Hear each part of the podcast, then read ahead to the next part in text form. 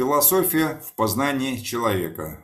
У нас в студии Михаил Иванович Зубович, Белоруссия, Минск, доктор философских наук.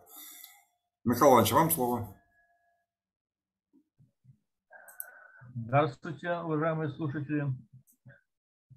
А, в этом видеоролике хотелось бы рассказать вам от Владимир Викторович тему огласил, все-таки самая основная проблема у нас на Земле, в нашем обществе, это человек.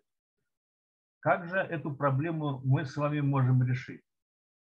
Только через познание. Философия у нас, как один из массовых подходов к познанию, очень распространена в мире.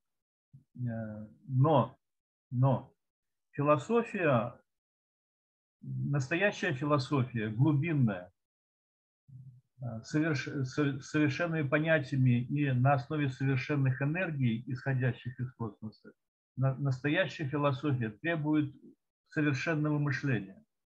Я бы сказал, даже не философия построена на эрудиции специалиста, кандидата или доктора наук. Это только начальная стадия. Э, философия живет э, в сознании у талантливого, гениального ученого, если у него стандарты сознания находятся э, по этой вертикали власти разума, вселенской вертикали власти разума, с которой мы все рождаемся, мы ее носим в себе. И когда человек на протяжении десятков своих воплощений смог поднять качество своего мышления, масштаб мышления, а вместе с тем и масштаб личности, но на вот эти совершенные э, уровни интуитивной природы мышления. Вот тот философ уже бросает уже как забытую свою эрудицию и начинает э, область познания как космофилософия, то есть законы космоса. Э, ведь в космосе не только наша Земля заселена. 4 миллиарда лет назад, когда на Землю было, был проведен посев человечества в астральных телах, то есть заселение произошло в астральных телах 4 миллиарда лет нашей планеты Земля, тогда же она получила свой номер как живой сущности и с живым населением человечества. Тогда этот номер составлял 5 миллиардов 432 миллиарда 387 тысяч 666 планета. За эти 4 миллиарда лет, к сожалению, 17% цивилизации или 92 миллиона с лишним были утеряны или трансформированы, или завоеваны. И вот, занимаясь Э, человеком, почему человек стал проблемой нашей, у нас на Земле? Потому что общественное сознание и социум не в состоянии познавать законы космоса, а только э, мы плаваем в собственных законах, эмоциональных, ментальных. И вот чтобы решить раз и навсегда эту проблему, надо все-таки изучать человека, его многомерие. В одном из прошлых видео я рассказывал о том, что мы с вами присутствуем во множестве мерностей пространства. Наши тонкие, сверхтонкие тела находятся в других измерениях, и которые, они с нашей физической смертью не умирают, они продолжают жизнь и через 3, и через 5, и через 10 лет после смерти физического тела вот тот большой пласт знаний, совершенных знаний, гармоничных, абсолютных знаний и знаний глубинных в нас с вами, вот это заслуживает внимания. И только те философы, которые занимаются э, космоэнергетикой для изучения знаний, сведений, информации более совершенных, которые вдохновляют и поднимают внутренние силы человека жить и творить. Вот я хочу сейчас вам показать, э, обращаясь к нашей э, такой категории человеческой природы, как мышление, я хочу вам показать в интернете э, американские ученые Говард Гартнер предложил и в научных сферах, и в учебных заведениях, кстати, тоже. Вот, вот показывают его наработки. Что он поделился? Девять вариантов интеллекта. Девять вариантов интеллекта э, под авторством Говарда Гартнера.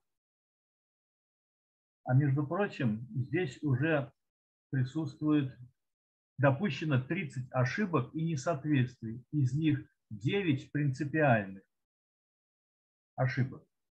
Чтобы эти ошибки устранить, чтобы, не дай бог, эта неправда не осела в умах студентов, я попробовал э, свои силы в этом же направлении.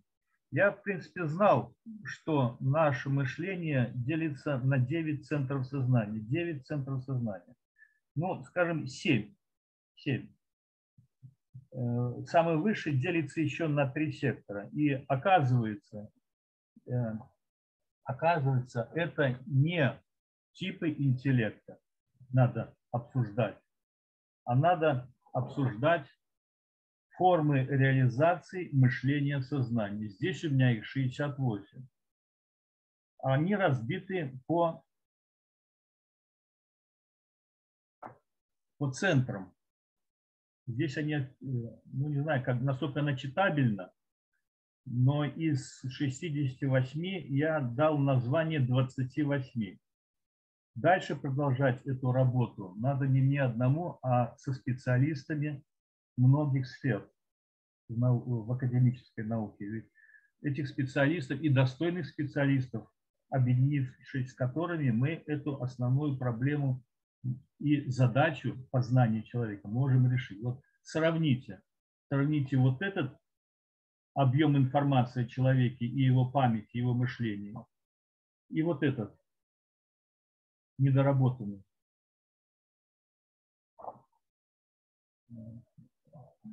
вот это вопрос философии, скажем так, даже космофилософии. И насколько эта конструкция правомерна, она... А, вот. Это был мной э, вот такую форму в двухмерии э, в августе 2019 года. Излучение бело-фиолетово-синее излучение, потенциал 10 миллионов единиц кандел яркости сил света вот такой потенциал. А здесь только 500 тысяч по сравнению с 10 миллионами. Ну, это вот как пример познания человека. Если обратиться э, более широкий диапазон, что из себя составляет человек, какой багаж, какое богатство человеческая личность со своим рождением принесла сюда, в наш с вами мир. И э, здесь э, я уже в течение многих лет дополняю вот этот человеческий потенциал. Это прямые человеческие знания даются не для разделения, а для развития и исправления. Особенно если ими владеть в возрасте целомудрия, то есть до 27 лет. До 27 лет. Когда человек способен обучаться, и он процесс обучения вбирает в себя, способен вобрать и здесь на второй странице. В результате что получается? Когда э, эту информацию начинаешь изучать, ну, с, разрешения, конечно, человека, заинтересованного себя познать, получается, что человек – это открытая книга. Ведь это право нам дают вышестоящие сущности сил света космические. И не боги, не боги это разрешение дают а это дает Всевышнее мироздание. Это Всевышнее мироздание. И не надо опускаться до конкретных сущностей, существ, богов и ангелов. А, в этой работе у каждого также участвует его личное истинное «я», не высшее «я». Высшее «я» подтверждает, что человек еще не совершенен. Когда человек э, в своем движении к эволюции, к поиску истины, к свету, ведь мы с вами создание света, у нас есть потенциал сил света, мы поляризованы светом, насколько мы его качественно себе реализуем, мы проходим посвящение. Да и любое наше рождение души на физическом теле – это тоже посвящение. Здесь, да, вот, когда вселенское «я», это уже, можно сказать, воплощенные учителя. 30% нас с вами, людей, рожденных здесь на Земле, рождаются в эволюционном луче света просвещения. И 20% людей на нашей планете рождаются в эволюционном луче света справедливости. Представляете, 50% человечества уже могут стать учителями. Только их надо правильно воспитать, обучить и открыть им свои собственные тайны. Ключ познания должен быть у каждого человека свой. Он, в принципе, универсальный ключ. Но когда этот универсальный ключ работает с плоскостью разума, которая у каждого вот здесь вот посередине, плоскость разума, она и фильтрует негармоничные знания, негармоничные сведения, отбрасывает. А те знания совершенные, светлые, плоскость разума притягивает к себе. Вот с этой информацией надо человеку работать. А у нас многие специалисты, которые пользуются так называемыми рамками и маятниками, они не всегда задают вопросы. Ну, это не важно. Это в мере, в мере э, обучаемости это можно компенсировать. Вот.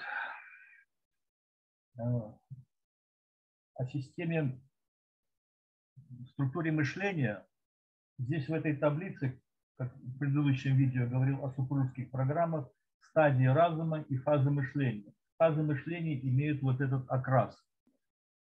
Э, чем холоднее цвет излучения, тем совершеннее мышление. Здесь есть теплые тона, это не говорят о совершенном мышлении. Это люди, которые, их точка эволюции находится ниже потребного. Э, она оскорб... эта точка эволюции оскорбляет Бога, который, скажем, ну, пускай Бога, который на данный момент заинтересован в конкретном человеке. Вот у нас в обществе э, вот познание. Мы с вами живем, творим, работаем, любим, ненавидим, э, где-то раздражаемся, где-то страшимся чего-то, что нежелательно. И тем не менее мы в себя впитываем разные энергии. К сожалению, наше физическое тело не может фильтровать негативную энергию, а принимать только э, чистую гармоничную энергию. Мы из нашего общества берем и все плохое в том числе на энергетическом уровне. Один из показательных примеров. В социуме у нас и в госструктурах, и в средствах массовой информации все пишут и борются с коррупцией. А между прочим, по делам человек формирует в себе э, три константы. Науки пользуются мировыми константами постоянными.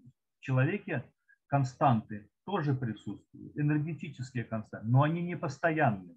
Каждая эта константа, она говорит о точке эволюции развития или несовершенства конкретного человека. Так вот, что такое 3К?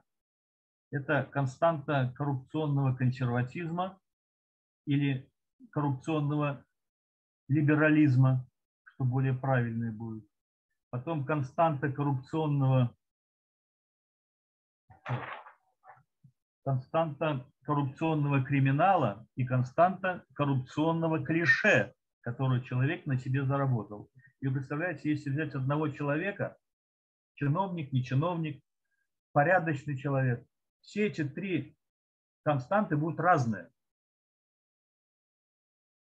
Допустим, он консервативен, либерален в своих мышлениях, но до криминала он не опускается, скажем так. И на нем клише, его многомерный потенциал не формирует еще.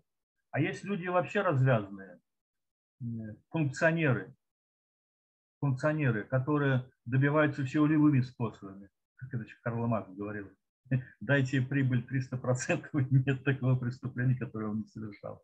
Вот эти вот люди, функционеры, у них кроме коррупционного либерализма, коррупционного криминала, э, криминала будет обязательно коррупционное клише. как бы он не хотел его спрятать, оно читаемо, оно видимо. И на этом основании можно также расширить вот эти константы. Допустим, константа общественной полезности, константа государственной полезности, константа гражданской или научной полезности. Ведь у нас, как вам сказать, Высшая аттестационная комиссия бывает порой принимают диссертации у такого качества кандидатов или кандидаты, стремящиеся, без способности которых наука вполне могла обойтись. Вот на моем опыте есть защита кандидатской женщины, у которой фаза мышления желто-зеленая. А сколько у нас вот таких а, оранжево-желто-зеленых в аспирантурах учатся мы уже забыли в начале 90-х годов, каким молодым людям предлагалось поступить в аспирантуру. И вот, вот эти качества никого не интересовали. И сейчас, вот, когда поприсутствуешь на философском клубе в Академии наук, э, слушая молодых аспирантов, чувствуешь, что э, настоящих академиков неким менять смены нету. Вот познание человека. Я же говорю, когда мы смотрим на э, человеческую природу, а когда, э, владея гармоничными знаниями, начинаешь разгребать наши проблемы, наши несовершенства, то действительно можно найти правильные подходы. Но вот правильных подходов никто не знает, потому что философию превратили в философию науки, то есть принизили ее. А вот э, в Германии, когда отменили звание докторов по философии, э, ввели докторов естествознания. Так вот, человеческая природа, она действительно нуждается в познании естественных наук о человеке. Информатика человековедения – вот одна из формулировок, который я на сегодняшний день могу вам предложить. И эту информатику человека виден надо внедрять с самого рождения, особенно э, в период школьного образования. Когда ну, а отказываться от оценок, оценок особого смысла нет, может даже и рано, но оценивать э, по окончанию каждого учебного года можно оценивать каждого школьника, то ли средних классов, то ли уже старших классов, по тому, осталась у него фаза мышления того цвета, или он перешел на ступеньку выше. И вот за 10 лет, диагностируя фазу мышления учащихся в школе, мы можем приобрести, понять динамику, насколько учебная программа, вообще программа просвещения системе образования, насколько она совершенна. И в данном случае даже родители будут знать, кто их дети. Сейчас же, когда э, преподаватели говорят об индивидуальном подходе э, к образованию ребенка, это, вы знаете, это несерьезно. Когда мы не знаем, кого мы учим, а мы стремимся к индивидуальному подходу. Я вот сейчас перечислять более трех десятков а, параметров э, определения совершенства или несовершенства человека, это очень это будет накладно и по времени, и ну, это не, не на видеороликах надо выкладывать. Это надо, вот, например, на парных душах надо, опять же, не шоу делать на телевидении, а делать полноценные передачи, социальные передачи. На одной из конференций, которая у нас в Беларуси, здесь я поучаствовал в Кобрине в прошлом году и позапрошлом году, был поднят вопрос проблемы семьи, а проблем пять. Это, не, это то, что 40% вины в том, что в обществе, в социуме присутствуют проблемы семьи, это ЗАГСы. Потому что они заключают и выдают документ государственного образца между жертвой и палачом. Ведь на фиговом листке заявления нельзя строить судьбу будущей семьи. А в ЗАГСах, вы понимаете, там специалисты не того плана, не того склада, который требовался. Да и поздно уже в ЗАГСе решать вопрос. Даже при трехмесячной э, выдержке или месячной. Этот вопрос надо решать э, средствах массовой информации, чтобы создавалось уже общественное мнение в нужном направлении, нужном для людей, а не невесть для кого. Но э, эту тему мы можем продолжить. И по вашим э, а, комментариям мы можем по комментариям, которые действительно заслуживают внимания. Мы можем сформулировать тогда тему и дальнейших наших бесед. Или, может, я в Россию как-нибудь приеду, увидимся. Не знаю, как это сейчас получится. Надо приобретать российское гражданство. Спасибо. Российское гражданство приобретать не обязательно, тем более слово какое-то приобретать. А очень ну, скоро, очень скоро будем жить все вместе, и все паспорта будут действовать э, в, в обеих странах. А по поводу, по поводу философов, которых э, не растет смена, тут смотри, что интересное. Если мы сейчас попробуем вспомнить древние греческих философов, ну кто там, Аристотель, Платон, Демокрит, Сократ, э, Гераклит, и, ну, поднатужимся человек 20 вспомним за все, весь период Древней Греции. Если в древ, древнеримских, ну, десяток еще наскребем. Цицерон, э, Лукреция Кар э, и там и наберем. В средние века, вот поднатужимся, за несколько столетий еще человек 50 философов наберем. А тут только Московский государственный университет ежегодно 100 философов выпускает. 100 философов, Михаил Иванович. А ты говоришь, смены нет. Ну как, не стыдно. Это только МГУ, а другие институты. Все нормально будет. Разберемся в философии. Разберемся. И смена вырастет. Я Много... Владимир Викторович, я провел диагностику 67 членов комиссии по борьбе с лженаукой и противодействию. Так, 67, там два комитета. И там только 27 человек, только 40% заслуживают своего присутствия в этом комитете. А все остальные – это те члены, против кого работа комитета должна быть направлена. 40%, то есть 60% там э, люди, которые не науку делают.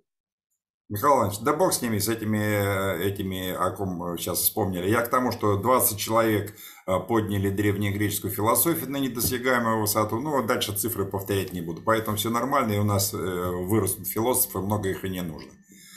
Друзья, от вашего имени благодарю Михаила Ивановича за то, что он выбрал время и поделился своими знаниями. Пишите в комментариях, задавайте вопросы, Михаил Иванович их будет читать и вам отвечать. До новых встреч, спасибо.